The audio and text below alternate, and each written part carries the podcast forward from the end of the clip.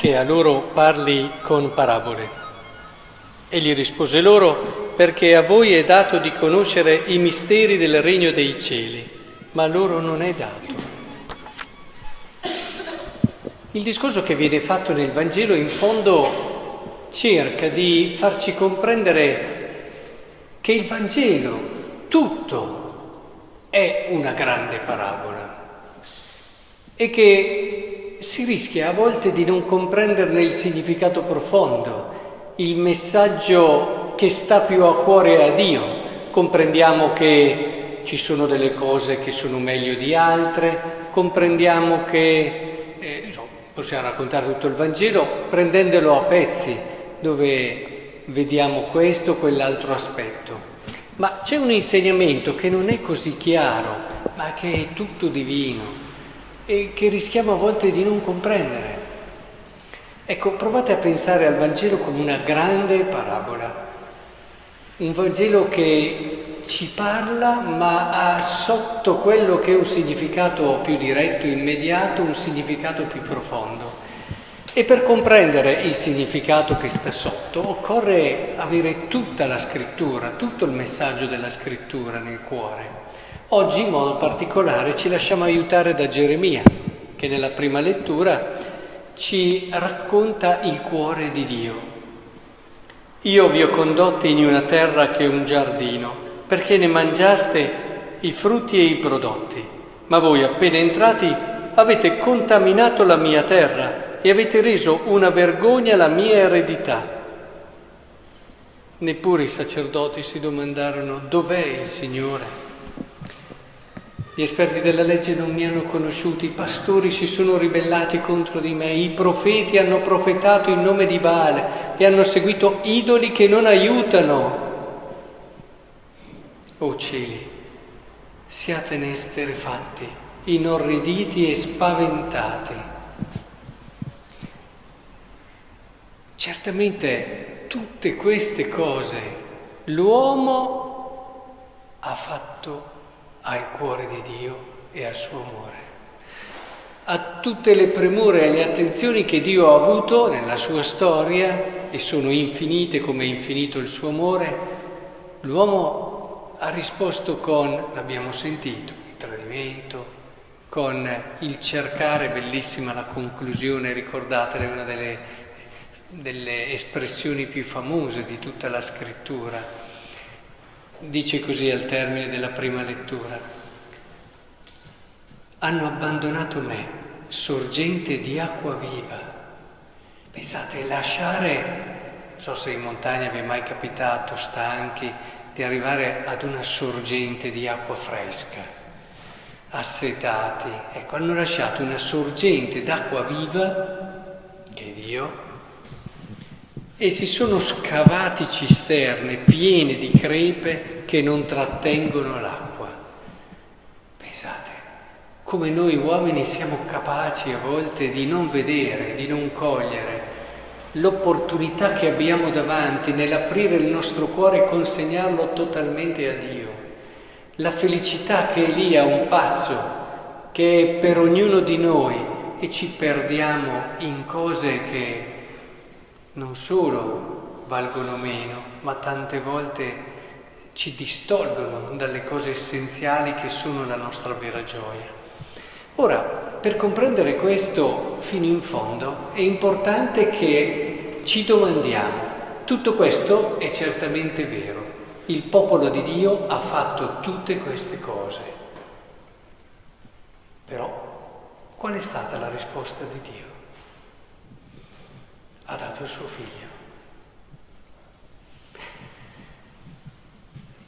Questo è il messaggio che non sempre si riesce a capire del Vangelo. Abbiamo detto il Vangelo è una grande parabola.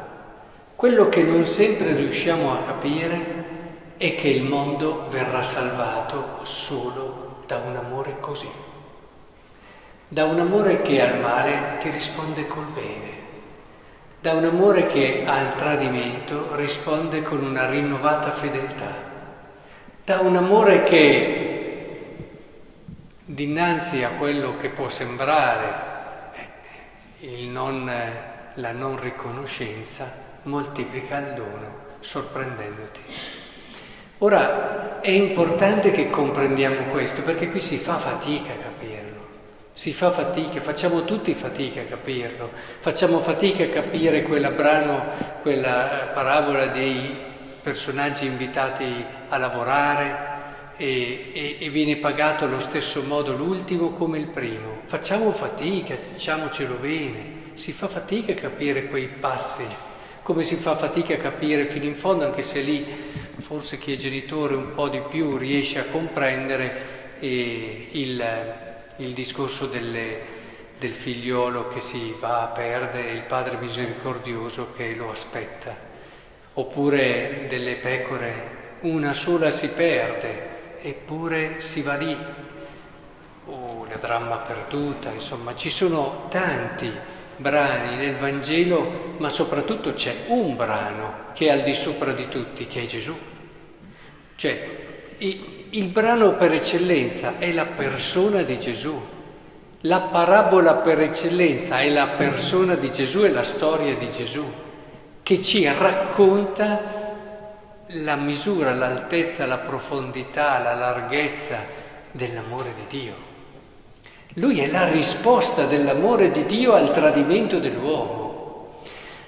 Questo non possiamo dimenticarlo perché ci aiuta in un momento come quello che stiamo vivendo, dove vediamo la violenza accanirsi assurda contro degli innocenti e dentro di noi tutto ribolle e, e ognuno di noi ha pensato in tanti modi, credo a, a come regolare queste persone o questi eh, che aizzano la violenza con una strategia ben chiara. Ma guardate, la risposta di Dio è la risposta dell'amore che non vuol dire che non bisogna difendere l'innocente, che non vuol dire che è bene controllare il criminale e metterlo al sicuro, ma sempre con nel cuore l'amore anche per chi ti ha fatto del male, anche per quella persona. E se lo controlli, lo controlli perché sai che alla fine questo è anche il suo bene, non lo fai con quel senso di vendetta, con quel senso, eh, come dire, di di giustizia come adesso te la faccio vedere io per quello che hai fatto tu. Questo è difficilissimo da capire.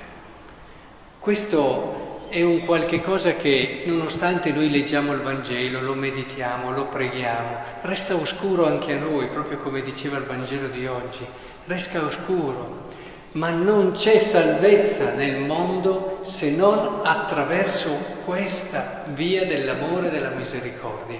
Quando parlo ai giovani, preparandoli al matrimonio, eh, e devo motivare, giustificare loro l'indissolubilità, che è uno degli aspetti del matrimonio cristiano, cattolico, più difficile, perché Vuol dire che se l'altro, dopo che siete sposati, perde la testa e se ne va di casa con un'altra persona, magari lasciandoti lì in una situazione difficile, tu rimani fedele al tuo sì.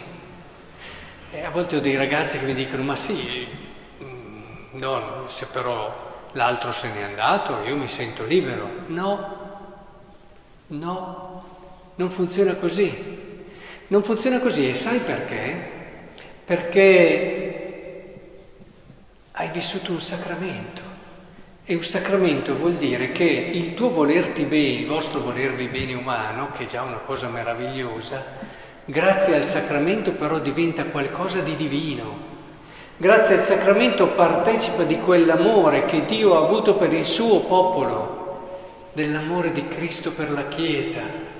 E è come se nel vostro volervi bene Dio continua a voler bene al suo popolo. C'è Dio dentro questo volervi bene proprio grazie al sacramento.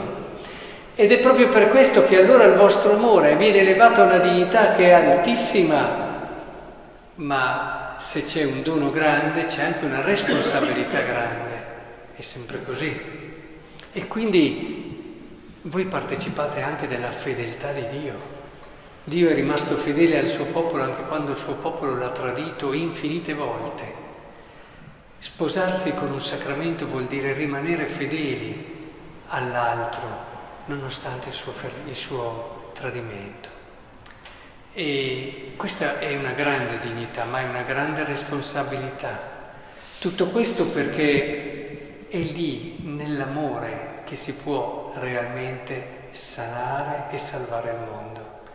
Ecco, vorrei che il Signore oggi ci aiutasse proprio a comprendere questo, perché noi nel nostro piccolo, adesso senza andare a scomodare il terrorismo o tante altre situazioni, ma nel nostro piccolo possiamo tutti entrare in questa logica.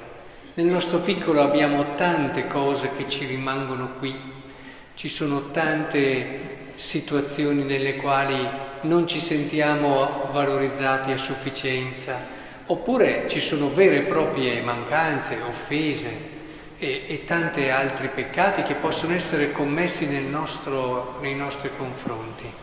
La risposta di Dio, che è la risposta, mi auguro, anche di chi lo segue, è sempre quella, rispondere al male con il bene.